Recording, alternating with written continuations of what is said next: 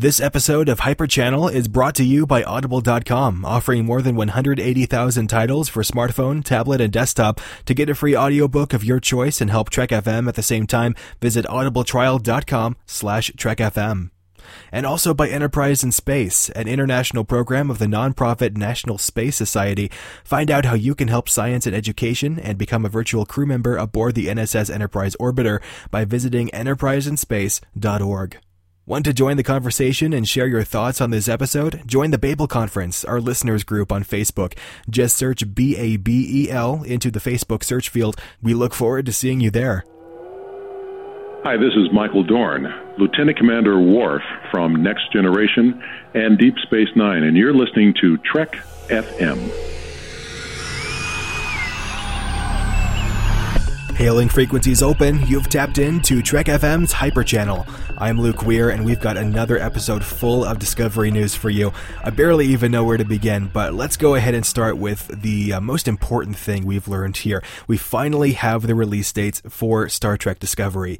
And I did say release dates because it's going to vary a bit depending on where you live. So let's break this down. In the United States, you'll be able to see the first episode of Discovery on Sunday, September 24th at 8:30 Eastern and 7:30 Central.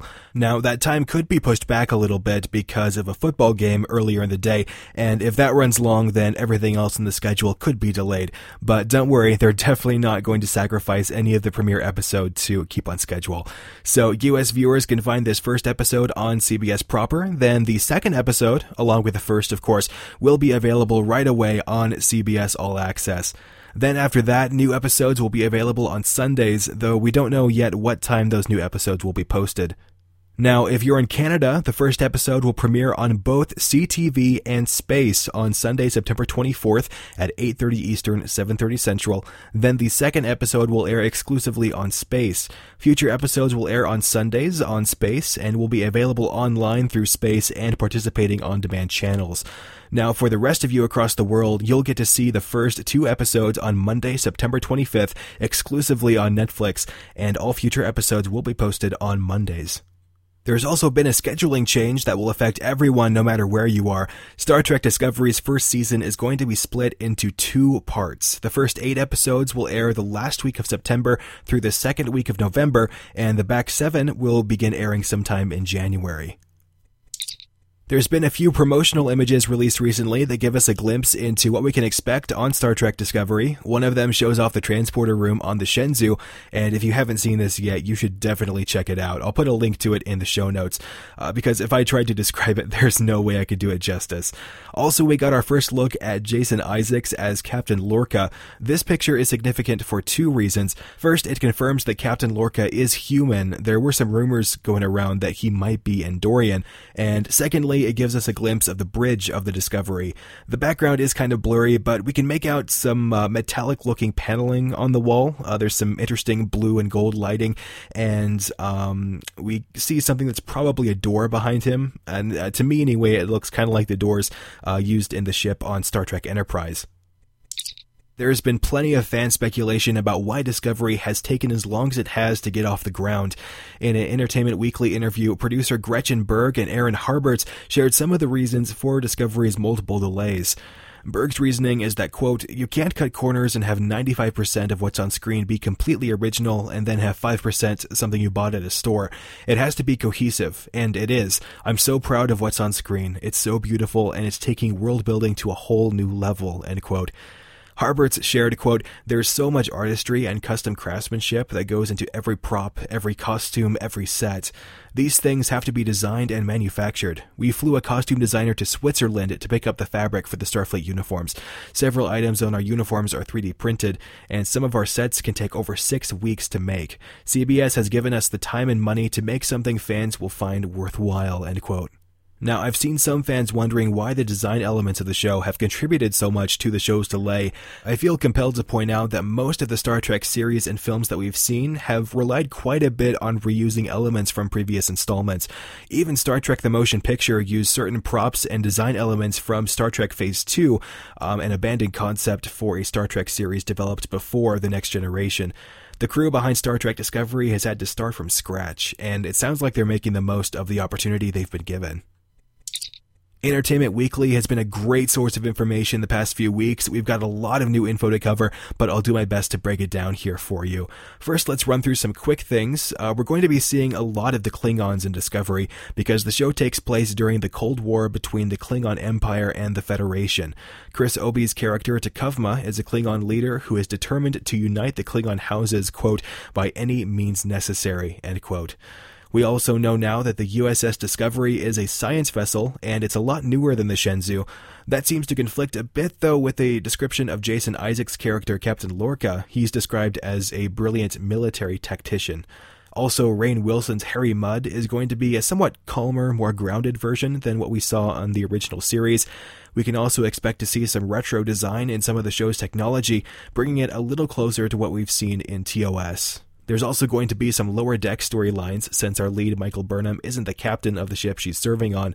And we have also received confirmation that, as we suspected, everything shown in the trailer involved the USS Shenzhou. The only real glimpse we've seen of the Discovery is the Jason Isaacs screenshot and pictures of the Discovery used in promo images. And we're going to have to wait for a high-res image of the ship to really get a good look at it.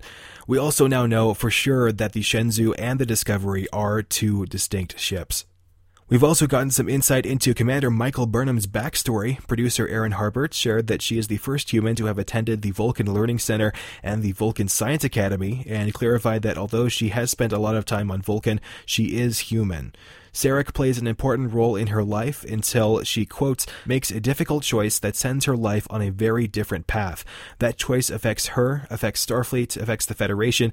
It affects the entire universe. That choice leads her to the USS Discovery, end quote.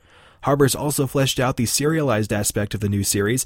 Quote, it's a serialized telling of a tale, an exploration of one particular character, Michael Burnham, along the path of discovering what it means to be human and finding her individuality.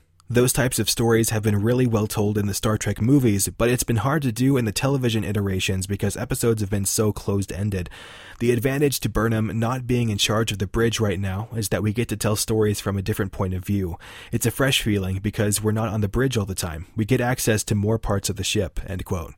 Another big talking point has been about the so-called Roddenberry rule from the Next Generation era, which was a rule for the show's writers saying that the Federation officers couldn't be in direct conflict.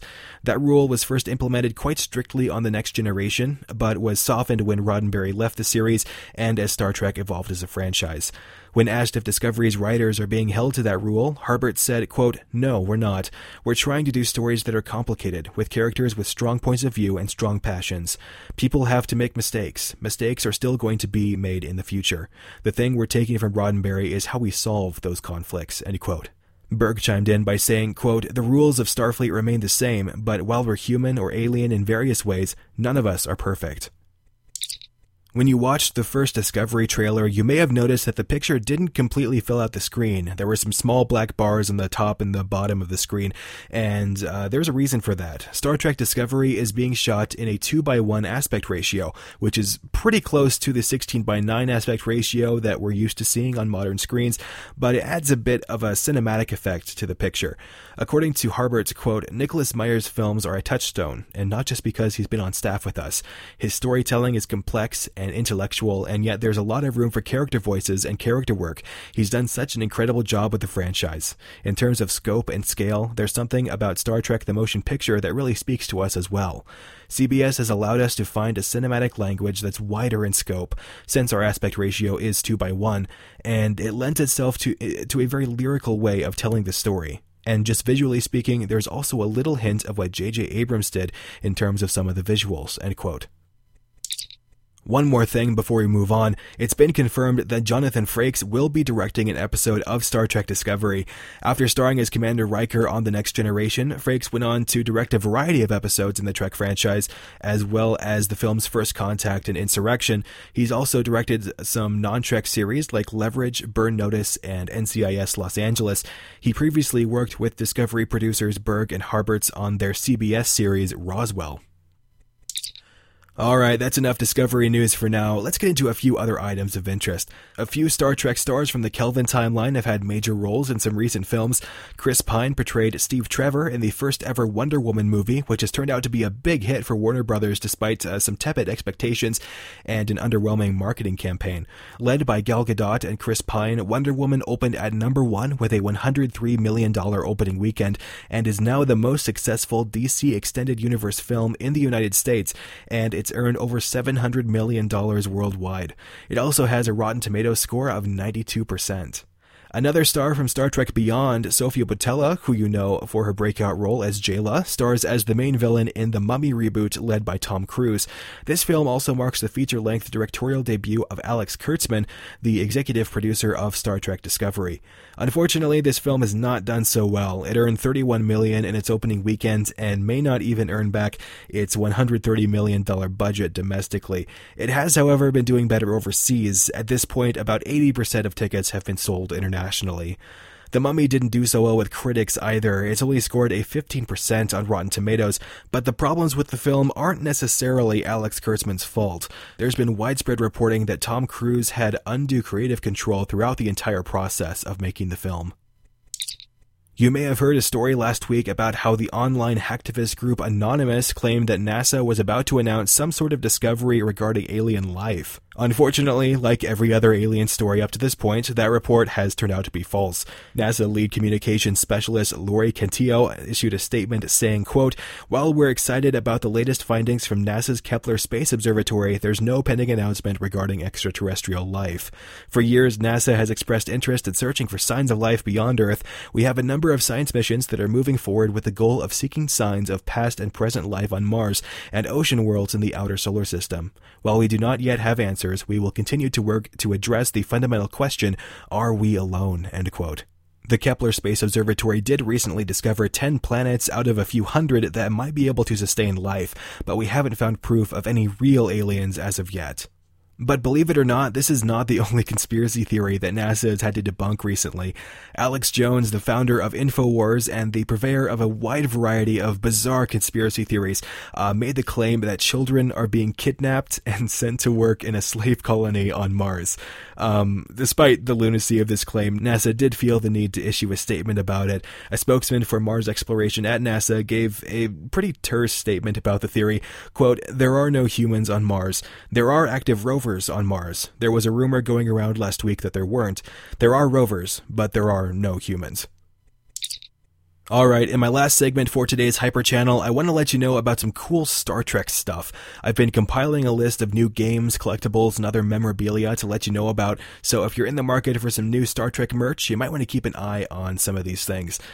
First, there's a special edition of the tabletop RPG Star Trek Adventures that really has to be seen to be believed. It's the Borg Cube Collector's Edition. The game comes packaged in a Borg Cube and comes with a 1701D collectible edition core rule book, 4 sets of miniatures, including the original series crew, the Next Generation crew, and Klingon and Romulan crews, as well as everything else you'll need to play the game. There's also some books you'll want to check out. A new edition of Hidden Universe travel guides called Star Trek: The Klingon Empire takes 50 years of lore and packages it in the context of a travel guide with detailed maps, cultural information, and even a glossary of important phrases, such as, "Where's the bathroom?" translated into Klingon.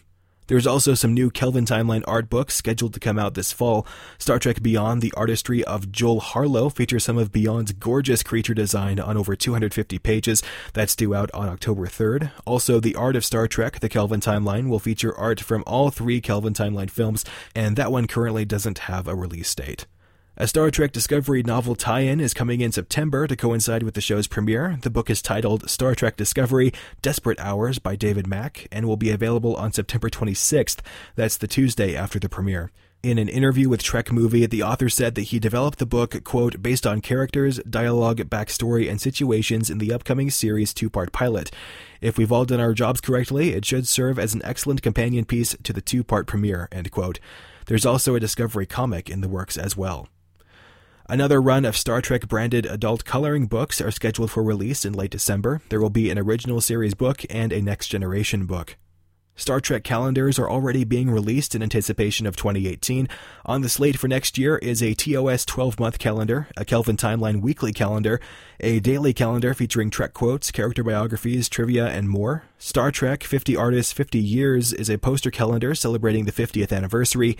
The Star Trek Ships of the Line monthly calendar will feature famous vessels in a horizontal format, and there will also be a Discovery calendar released in October. The Canadian Post released a collectible stamp book earlier this year featuring over 25 pages of iconic Star Trek imagery. It comes with 4 exclusive souvenir stamp sheets and includes a $5 Borg Cube stamp. Hallmark will soon be releasing this year's Star Trek keepsake ornaments. This year they're releasing a USS Franklin ornament that features internal lighting in the bridge window and both of the warp nacelles, and they're also releasing a talking Next Generation ornament featuring Captain Picard and Data. And on top of that, Hallmark is also releasing a new line of Star Trek plush toys featuring the TNG crew. And lastly, there's a really neat limited edition 3D pen currently on Kickstarter that you'll want to check out while you still can. These are 3Doodler Star Trek Crew 3D pens. There are 6 total, 3 for the original series and 3 for the Next Generation. The 3Doodler extrudes heated plastic that cools almost instantly into a solid, and there's no computers or software needed. All you have to do is plug the pen into a power socket and start drawing. All the pens come with a unique numbered engraving, an additional plastic pack, a Star Trek-themed leather pouch for your 3D pen, and Star Trek-themed projects for you to create. Now, this is only available through Kickstarter, and the Kickstarter for these 3D pens only lasts a few more days. So if you want this or any of the other items I've talked about, you can find all of the links you'll need in the show notes. For our recommended viewing this week, I stumbled across a video shared by RedShirtsAlwaysDie.com. It's a speculative video by Kitowalski about what might happen if Earth was destroyed in the Star Trek universe. I always find this type of speculative discussion really interesting, so the link to that will be in the show notes. That's it for today's episode of Hyperchannel. Be sure to subscribe and leave a star rating and written review. We'd love to have you join the Babel Conference, our listeners group on Facebook. Just search Babel, B-A-B-E-L, into the search field on Facebook, and it should come right up.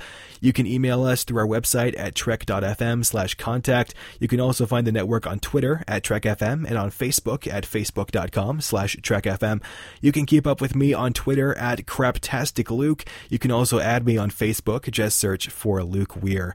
You can become a patron of the network on Patreon. Visit patreon.com/TrekFM. That's patreon.com/TrekFM to get all the details. Don't forget, you can check out all of the articles I sourced for today's episode in the show notes. And full disclosure, some of the quotes featured in today's show were edited slightly for clarity. I'm Luke Weir. Thanks for listening. We'll be back soon with another episode of Hyperchannel.